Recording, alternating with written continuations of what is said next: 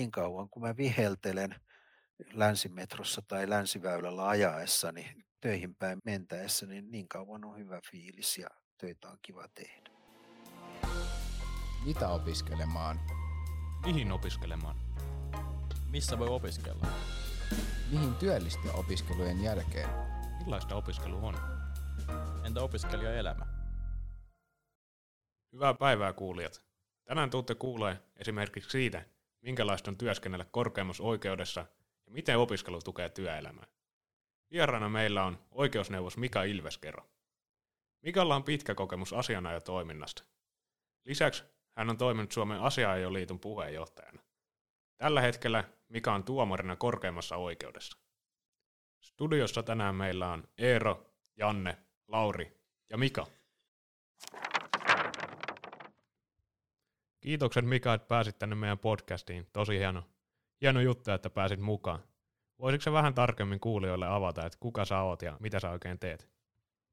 Kiitos kutsusta. Joo, mä oon Mika Ilveskero, 54-vuotias espoolainen korkeimman oikeuden tuomari nykyään, mutta valtaosin urastani tehnyt asianajajana. Valmistuin oikeustieteellisestä 31 vuotta sitten, eli, eli tota, sen verran on jo uraa ja kilometrejä takana. Moni pähkäilee ainakin tuossa lukion vaiheella, että mitä hän haluaisitte opiskella lukion jälkeen, niin oliko sulle selvä, että sä just haluat opiskella oikeustieteellistä lukion jälkeen? Ei se mitenkään, siis, tai lukion jälkeen oli jo, mutta lukio aikana pohdin sitten eri, eri vaihtoehtoja ja, ja hyvin nopeasti itse asiassa lukion ensimmäisellä luokalla, kun mulla oli pitkä matikka ja fysiikka, niin selvisi, että, että tota, luonnontieteet ne ei, ei ole, eli, eli ne tippu siitä sitten pois samoin kuin pitkän fysiikan lukeminen. Pitkän matikan tarvoin kyllä loppuun asti. Ja, ja äh, sitten jäi nämä, nämä tuota, oikeastaan valtsika, äh, oikis ja, ja kauppispohdintaan ja siitä sitten tipahti valtsikka pois, koska se tuntui jotenkin niin laajalta, että mä en pystynyt fokusoimaan itseäni mihinkään, mihinkään tota, valtsikassa luettavaan aineeseen. Ja sitten mä pohdin kauppiksen ja oikeiksen välillä ja sitten mä ajattelin, että oikeus on se, jossa on, on vielä laajemmat mahdollisuudet tehdä eri asioita.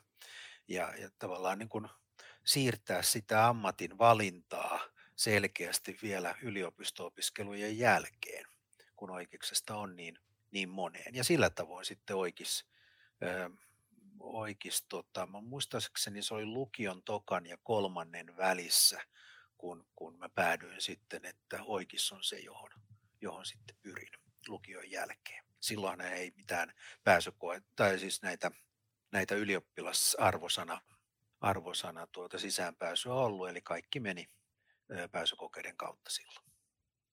Ei ole ilmeisesti kaduttanut tämä sun valinta. Ei ole, ei ole kaduttanut lainkaan. En ole he, päivääkään en ole muut, miettinyt, että olisipa jotain muuta, muuta ryhtynyt opiskelemaan. Että, että se, se ajatus, joka silloin tuli, niin, niin tota sen kanssa on ollut helppo ja hyvä elää. No se on kyllä hienoa. Oliko se kaupunki selkeä valinta vai oliko sen kanssa mitään pohdintaa, että mihin haluaa mennä opiskelemaan? No silloinkin kaupunkeja oli vähemmän, että, että tota, Vaasassa ei ollut vielä, eikä Joensuussa silloin, että se oli Helsinki, Rovaniemi, Turku ja ei mulla siinä ollut mitään, mitään pohdintaa, että Helsinki oli mulle se ainoa, ainoa vaihtoehto. Ja jos oikein muistan, niin silloin ei edes, silloin pitikin pyrkiä vain yhteen kaupunkiin ja sai pyrkiä kerrallaan vain yhteen, mutta ihan varma siitä en ole, mutta tämä on mun muistikuvani. Okei. Okay. Jos mennään vielä vähän tarkemmin noihin opiskeluaikoihin silloin yliopistossa, niin onko jotakin semmoista selkeää lempimuistoa tai jotenkin lempimuistoja silloin, kun olit oiksessa? No kyllä ne lempimuistot liittyy opiskelijaelämään ja opiskelijayhdistystoimintaan. Et Helsingissä on, on Helsingin oikeuksen yhteydessä toimii Pykälä ry, joka on opiskelijoiden oma aineyhdistys ja, ja siinä olin sitten aktiivina jäsenenä mukana. Ja niin juhlia kuin ihan sitten asiatoimintaa, opiskeluihin liittyvää keskustelua yliopiston kanssa ja, ja, ja muuta tota, yhdistyksien liittyvää hommaa, se oli kyllä. Mutta kyllä siellä oli ihan tota, ei se pelkkää yhdistystoimintaa ollut, että kyllä moni, moni aihe tuntui ihan mielenkiintoiselta, että, että ei niin kuin tenttiin lukeminen ei ollut aina raskasta, vaan joskus sitä oli ihan jopa niin kuin mielenkiinnosta lukiasioita. Sehän vaan osoittaa, että valittu ala on oikein. Koet sä siitä, että sä esimerkiksi siinä pykälässä niin kuin aktiivina, että se on tuonut jotakin taitoja vaikka työelämään? Öö, joo, siis valtavasti. Et, et, jos mä kun mietin, tota, että millä eväillä mä oon esimerkiksi ollut pörssiyhtiön yhtiökokouksen puheenjohtajana, niin kyllä mä vien, ne, vien sen niin kun ihan sinne pykälä ryn hallituksen puheenjohtajan kausiin, jolloin, jolloin oppi vetämään kokouksia. Ja, ja siitä on mun mielestä ihan suora linja siitä, siihen, että kun pykälä ryssä oli, oli aktiivi ja osallistui siihen niin yhdistystoimintaan, niin kaikki se on, on tullut sitten myöhemmin monin kerroin takaisin siinä, siinä pohjaosaamisena ja uskalluksena, joka silloin opiskeluaikana tuli. Oliko oikeusopiskelu sellaista, mitä sä kuvittelit, että tuliko suuri yllätyksiä siinä opiskelujen sisällöstä? Ei tullut. Että kyllä, se oli niin, kyllä se oli aika selvää ja oikeastaan vielä silloin niin se oli hyvin vahvasti massaluentoja ja, ja itseopiskelua. Eli tota, silloinhan oli jopa sanonta, että luennot on lukutaidottomia varten. Että se, se todellakin oli sitä kirjastossa puurtamista silloin. Ja tämä oli ollut jo pitkään se tapa siihen mennessä, miten oikeastaan opitettiin. Nythän tilanne on, on, on toinen tai pyritään, pyritään toisenlaiseen opettamiseen nykyään pitkältikin sen mukaan, kuin mitä vaan rahat pienempiin ryhmäkokoihin riittää. Okei. Okay. Minkälaiseen suuntaan se on mennyt se opiskelu? Onko se niin kuin enemmän tämmöisiä ryhmätöitä vai millä tavalla se on muuttunut noilta? Näin mä oon ymmärtänyt, että asioita tehdään, pyritään löytämään monimuotoista tapaa opettaa, jossa se massaluento ei ole se ainut tapa, ainakaan perustutkintopuolella, niin, niin opettaa, vaan, vaan nimenomaan tällaisia on oppimispäiväkirjoja ja, ja pienryhmätöitä paljon enemmän kuin aikaisemmin, mikä on hyvä. Joo, mitä itse vajaan vuoden kokemuksella voi sanoa, niin on se nykyään muutakin kuin sitä lukemista, mutta toki silläkin on vielä aika iso rooli. Miten muuten olit sä opiskelujohjassa töissä? Silloin töissä käyminen oli paljon harvinaisempaa kuin nykyään. Eli lukukausien aikana en ollut töissä, oli ainoastaan kesätöissä. Ja eikä se opiskelu kavereidenkaan kanssa ollut mitenkään valtaisan yleistä työssä käyminen, ei ainakaan jatkuvasti jatkuvasti, että silloin tällöin joku saattoi olla jossain töissä lukukausien aikanakin, mutta tämäkin on muuttunut. muuttunut. Osa syynä tietysti on se, että, että asianajotoimistot, isot sellaiset etenkin, jotka ovat merkittäviä opiskelijatyönantajia, niin eivät olleet vielä isoja 90-80-luvun lopulla. Ja, ja näin ollen myös opiskelijatyönantajia on tullut paljon lisää verrattuna omiin aikoihin. Tuosta opiskelusta on vielä pakko kysyä sen verran, että Miten toi auskultointi, eli tuomioistuinharjoittelu, moni ei varmaan kuulijoista siitä paljon kuullut, niin voisitko vähän avata, mikä juttu se on? Se on tuomioistuinharjoittelu, on, on vuoden kestävä harjoittelu tuomioistuimessa, jossa pääsee näkemään ja kokemaan tuomioistuintyötä. aikanaan, kun itse auskultoin Helsingin käräjäoikeudessa, jonka nimi silloin oli vielä Helsingin raastuvan oikeus 90-luvun alussa, niin, niin, niin muita paikkoja ei vielä ollutkaan, mutta nyt muissakin tuomioistuimissa kuin käräjäoikeudessa voi, voi auskultoida. Ja silloin kun itse, itse auskultoin 90-luvun alussa, niin auskultointipaikkoja oli enemmän kuin nykyään. Ja, ja se oli kohtuullisen helppoa saada auskultointipaikka edes jostain päin Suomea. Nyt, nyt kun paikkojen määrä on vähentynyt, niin, niin karsintakin on kovaa. tavallaan se on valitettavaa, koska auskultointi on hyödyllinen harjoittelu, ainakin sellaiselle, joka on, on oikeuslaitoksen kanssa tekemissä, tekemissä tuomarina, syyttäjänä tai asianajajana. Ja muutenkin se tietysti avartaa näkemystä siitä, miten, miten oikeuslaitos toimii. Joo, voisin tuohon heittää vähän tarkentavan kysymyksen, koska itselle ei oikein tuommoiset asiat on niin hallussa, että onko se niin kuin silleen, että auskultoimaa voi mennä myös semmoinen henkilö, joka ei halua mennä työskentelemään oikeuteen tai oikeuslaitokselle? Siis äh, toki voi. Ja, ja en tiedä tilastoja, mutta voisi kuvitella, että, että kaikki auskultaintit eivät suinkaan päädy uransa ehkä missään vaiheessa tuomioistuinlaitoksen palvelu, palvelukseen, mutta siis se, että, että tota, kun auskultoinnin kautta tietää, miten tuomioistuin toimii, niin, niin kuin totesin, niin siitä on hyötyä myös syyttäjänä ja asianajajana. Ja voisi sanoa, että ja muillekin, jotka ei toimi näissä asioissa, niin se, siinä on vähintäänkin sitten yleissivistävää puoli siinä harjoittelussa, mutta taas sitten se, että niitä paikkoja vaan ei ole niin kaikille, jotka haluaisi tämän tuomioistuinharjoittelun suorittaa. Kun sä olit toimassa, niin mihin silloin nämä sun työtehtävät liittyy, että minkä parissa työskentelit?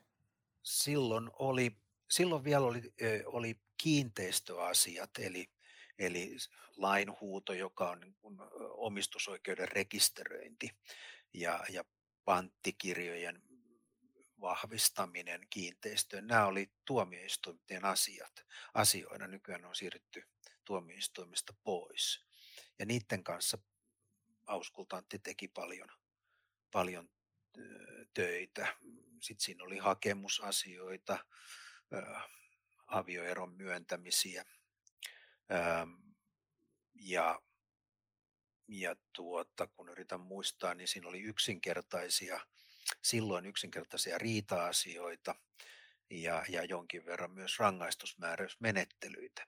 Aika paljon siitä, mitä mä tein 90-luvun alussa auskultoinnissa, niin on, on toimintojen järkeistämisen ja tehostamisen kautta niin, niin joko siirretty kokonaan pois tuomioistuimilta tai jopa sitten ö, siirretty ö, käräjäsihteereiden tai, tai ö, ei, ei oikeustieteellisen koulutuksen saaneiden henkilöiden hoitamiseen ja sitä kautta tuomioistuimissa on nykyään vähemmän tuomareilla tai tuomioistuinharjoitteluilla rutiinitehtäviä ja, ja tuota, enemmänkin sitten vaikeampia jo ihan soveltamiskysymyksiä sitten edessä. Oliko sulla, Mikani, yliopistoaikoina jotain sellaisia oikeudenaloja, jotka herätti suurta mielenkiintoa? Oikeastaan siinä sen tai opiskelujen aikana, niin mä muistan, että, että niin kutsuttu esineoikeus ja varallisuusoikeus niin oli, oli mielenkiintoista. Se on juuri näin panttioikeutta, että, että miten panttaus tapahtuu ja voi, koska niin panttaus on, on tehokas ja, ja näin edespäin. Ja sitten myös hallinto-oikeudessa oli jotain mielenkiintoista.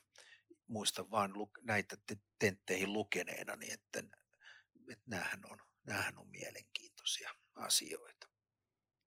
Mutta sitten jos hyppää siihen, että minkä parissa on aika tehnyt töitä, eli yhtiöoikeuden ja maksukyvyttömyysasioiden kanssa, niin ne molemmat kiinnostus niihin ja mahdollisuus tehdä niitä tuli vasta sitten opiskelujen jälkeen.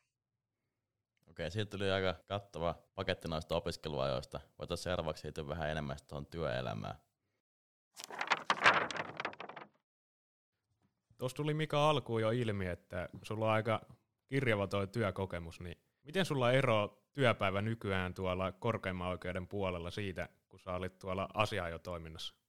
No oikeastaan noin janan ääripäät nämä, nämä tota, ammatit. Eli nykyään kun työ on lukemista, pohtimista ja kirjoittamista valtaosin ja, ja osittain sitten asioiden esittelyssä, asioiden pohtimista yhdessä kollegoiden kanssa, niin se yhdessä tekeminen on, on vain murtoosa siitä, siitä työstä, joka siis valtaosin tehdään, tehdään itse.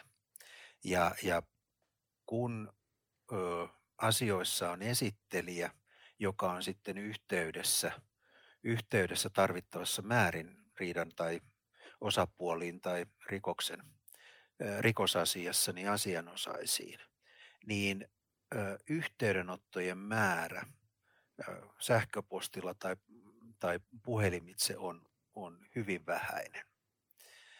Kun taas sitten asianajajana, niin käytännössä niin yhdeksän ja neljän välissä, niin koko työ oli sähköposteja, puhelin, puhelin, puhelimessa roikkumista, neuvottelua ja sitten ihan fyysistä neuvottelua. Ja joten sitten niin mahdollinen aivotyö niin, niin tapahtui sitten, sitten tuota, no jo, kyllä sitä nyt jonkin verran ehti tehdä päivän aikana, että ei, ei nyt kaikki ollut ihan putkeen, putkeen sitä yhteydenpitoa, mutta kuitenkin merkittävässä määrin sitten iltasin. iltasin. Ja, ja nyt on se etu, ja itse asiassa etu moneen nykyaikaiseen ammattiin, että jos tulee ajatus kello 10 päivältä, päivällä, niin mä voin sitä ajatusta rauhassa työstää, koska häiriöitä niin ei tule. Ja, ja siinä suhteessa tämä nykytyöelämään nähden tämä nyky, nykytehtävä on, on poikkeuksellinen. Koetko sä, että se asiaa jo toiminta valmisti sua niin kuin korkeimman oikeuden tehtävää varten? No toivon mukaan, koska se on ainakin yksi peruste ollut nimityskirjan mukaan tai nimitysehdotuksen mukaan, miksi, miksi mua tähän tehtävään ehdotettiin. Ja, ja, ähm, eli toki, tokihan se on, on valmentanut ja nimenomaan ähm, tekeminen äh, yhtiöoikeuden ja maksukyvyttömyysasioiden, etenkin yrityssaneerausten ja konkurssien kanssa, niin, niin sen käytännön osaaminen ja se, että miten oikeuden kanssa, oikeutta käytännön asioissa sovelletaan, niin, niin onhan siitä, siitä paljonkin hyötyä nykytehtävässä. Jos sul pitäisi nostaa sellainen yksi muisto, mikä on jäänyt työuralta, niin pystyisikö sä heittämään sen meille tähän? Nyt pistit nopeas, nopeana pahan. Öö, olin kerran luennoimassa, öö, luennoimassa niin talousalan ammattilaisille yrityssaneerausmenettelystä Finlandia-talon tuota, ää, pääsalissa, auditori- isommassa auditoriossa mulla oli ensimmäinen vuoro lounaan jälkeen, joka on tietysti niin kuin hankala paikka luennoida, koska ihmiset ovat vatsa täynnä, tulevat tyytyväisenä saliin. Ja sitten tota, keksin, että ruvetaan tekemään aaltoja. Ja, ja sitten mä sain ne ihmiset siinä vaan tekemään aaltoja sen mukaan, kun mä kädellä osoitin, miten aallot eteni siellä, siellä auditoriossa, niin ihmiset nousi penkiltä ja teki aaltoja. Ja ja tota, ihan tällaista päähänpistosta, niin mä lu, luulen, että, että niiden ihmisten energia siellä, niin taso nousi sillä tavoin, että en ainakaan kovin montaa nukkuvaa nähnyt sitten puheeni aikana. Samoin niin totesin, että enpä seiso, seiso puhuja pöntön takana, vaan olin pyytänyt itselleni tämmöisen headset tai Madonna-mikrofoni, miksi sitä nyt haluaa sitten kutsuakaan. Ja, ja puhelin, puhelin sitten siinä kävellen kävellen siinä lavalla. Ehkä ne on enemmänkin tämän tyyppisiä, jota jää, on jäänyt sitten mieleen. Siitä kuulijoille vinkki, jos on eka puhujavuoro, niin lounaan jälkeen. Joo. Tuosta tuli mieleen, että nyt kun olet siellä korkeammassa oikeudessa töissä, niin onko semmoista niinku arkipäivää ollenkaan vai onko niinku jokainen päivä ihan erilainen siellä? Voisi sanoa, että jokainen päivä on juhlaa. Tota, tavallaan kahta eri päivää. Että on sellaisia päiviä, joilla on esi, jolloin on esittely. Eli, eli käydään yhdessä esittelijän johdolla ratkaistava asia läpi, joka se esittely kestää noin, noin pari tuntia.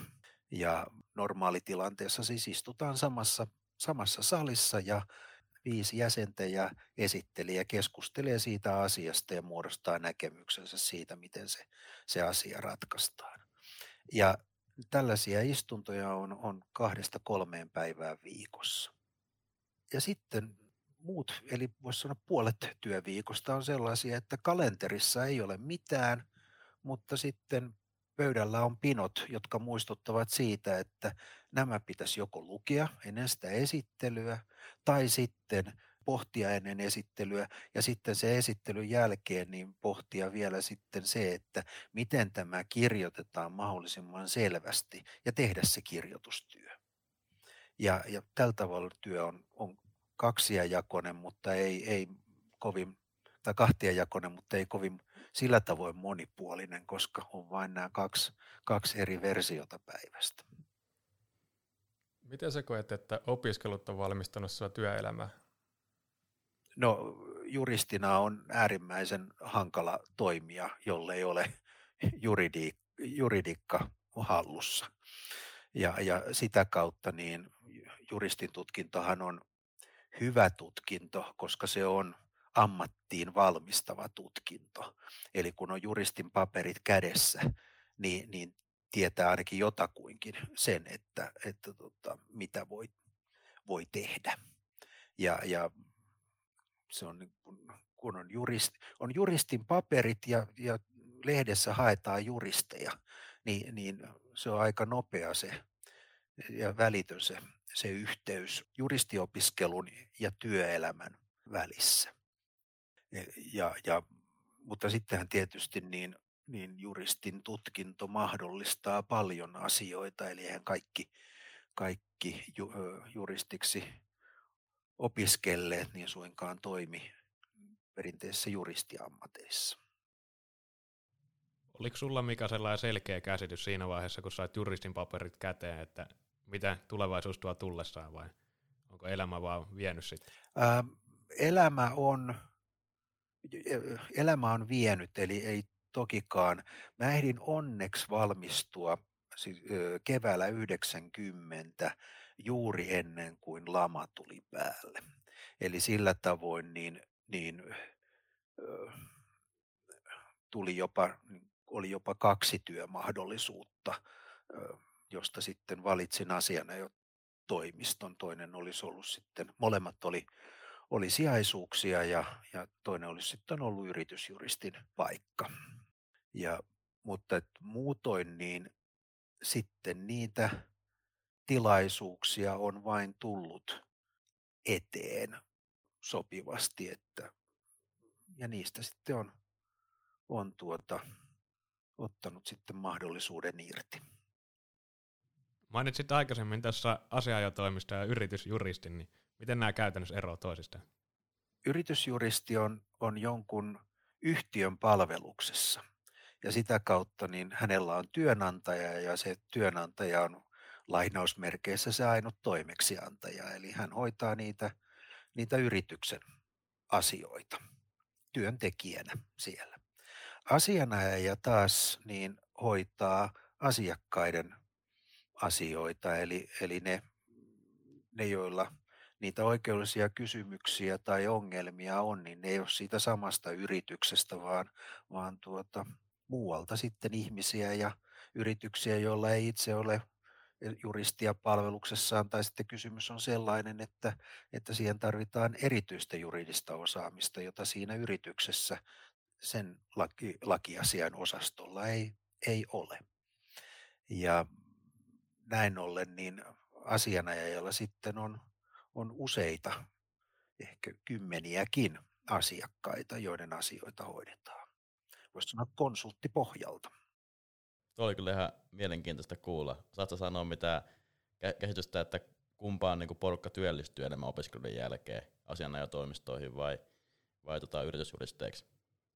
Öö, näkemykseni on, että työllistyy asianajajiksi ensin, koska asianajotoimistoissa niin on nähty aika paljonkin vaivaa nuorten juristien kokemuksen tai kokemuskouluttamiseksi, eli, eli siihen, että nuori juristi sitten pääsee, pääsee työelämään kiinni. Ja taas sitten yritykset palkkaavat mieluummin sellaisia juristeja, joilla on jo vähän kokemusta. Ja näin silloin, kun itse oli asianajotoimistossa, niin näki sen, että palkattiin aika paljonkin nuoria, jotka sitten kahden vi- tai viiden vuoden tai, tai jopa kymmenenkin vuoden kuluttua, niin päättivät sitten lähteä yritykseen juristiksi saatuaan kokemusta. Tuo on kyllä tosi hyvä, että selvensit vähän tota eroa asianajotoimistoja ja yritysjuristin välillä, koska tuntuu, että tosi monella on sellainen yksipuolinen kuva, että sitten kun meet oikeikseen, niin susta tulee sellainen asiaajaja, joka on puku päällä aina siellä oikeudessa puolustamassa omaa asiakastaan, mutta tietysti se ei mene näin, vaan tosi laajasti just työllistyy eri hommi. Joo, jos tuosta niin ihan karkeita, karkeita lukuja, niin, niin noin ehkä 20-25 prosenttia kaikista juristeista niin toimii asianajo alalla, öö, olkoon sitä asianajotoimisto tai joku muu oikeudellisia palveluita tarjoava, tarjoava taho. Ja, ja loput sitten on yrityksissä, kunnissa, ää, valtiolla, yhdistyksissä. Ja osa juristeistahan ei tee juristiammattia lainkaan, vaan ovat esimerkiksi ihan liike-elämässä ei-juristin tehtävissä tai, tai muissa. Ja sitten taas, jos ajatellaan puhtaasti asianajajia, joita Suomessa on noin pari tuhatta, ja heillä sitten vielä nuoria juristeja, jotka eivät vielä ole kokemuksen puutteen vuoksi asianajajia, niin, niin ö, useita satoja, mutta joka tapauksessa alle kolmisen tuhatta, niin, niin kaikki he eivät suinkaan käy oikeudessa, vaan, vaan monia sit, monet heistä ovat sitten tekevät yritysjuridiikkaa eli sopimuksia ja, ja tämän, tämän tyyppisiä asioita. Ja onhan myös perheoikeudessakin paljon sellaisia asioita, testamentteja ja muita, joita ei, jotka hoidetaan toimisto, toimistossa eikä, eikä siihen tarvita oikeudessa riitelyä. Okei, siitä tuli kyllä taas aika kattava vastaus. Varmasti meidän kuulijatkin saa sitä jotakin irti. Haluaisitko tähän loppuun heittää meidän kaikille, kaikille kuulijoille ja mahdollisesti tuleville juristeille tai opiskelualussa oleville jonkun vinkin? Koko ajan seuraa sitä, mikä tuntuu omalta. Eli mun onni on ollut se, että mä en ole pystynyt erottamaan juridiikkaa, että onko se työ vai harrastus. Eli on tullut luettua juridiikkaa myös sen takia, tai sen riippumatta siitä tai huolimatta siitä, että sillä ei ollut välitöntä vaikutusta juuri sillä hetkellä olevaan työtehtävään, vaan kiinnostusta. Eli koko ajan pitää mieli avoimena siihen, että mikä mua ihan oikeasti kiinnostaa. Ja kun sellaisia alueita löytyy, niin jotakin määrätietoisesti sitten pyrkiä sinne päin, koska jos herää aamulla sen takia, että joku asia kiinnostaa, niin se on huomattavasti paljon mielenki- tai miellyttävämpää kuin se, että on pakko lähteä jonnekin. Et niin kuin mä totesin tuossa alussa, että on espoolainen, niin niin kauan kun mä viheltelen länsimetrossa tai länsiväylällä ajaessa, niin töihin päin mentäessä, niin niin kauan on hyvä fiilis ja töitä on kiva tehdä. Paljon kiitoksia sulle Mika, että pääsit tähän meidän podcastiin vieraksi. Kiitos, tämä oli ihan mukavaa. Aina on kiva puhua itsestä ja joku vielä kuuntelee. Yhteenvetona työn sisältö ilmeisesti riippuu tosi paljon työtehtävistä, mihin päätyy. Oiksen jälkeen voi toimia esimerkiksi yritysjuristina, asianajajana tai tuomarina. Toinen tärkeä pointti on se, että oiksen jälkeen itsensä kehittäminen on todella tärkeää. Jos sinua kiinnostaa lääketieteellisessä opiskelu, niin kannattaa kuunnella ensi jakso. Moro! Moikka! Moikka! Opiskelemaan podcastin ovat tuottaneet Oskari Valkama, Lauri Talvitie, Eero Reijonen, Janne Peltokorpi. Yhteistyökumppaneita on Tuusulan kunta, Suomen lukiolaisten liitto, Nuorten akatemia ja TAT, Nuoret ja talous, organisaatio.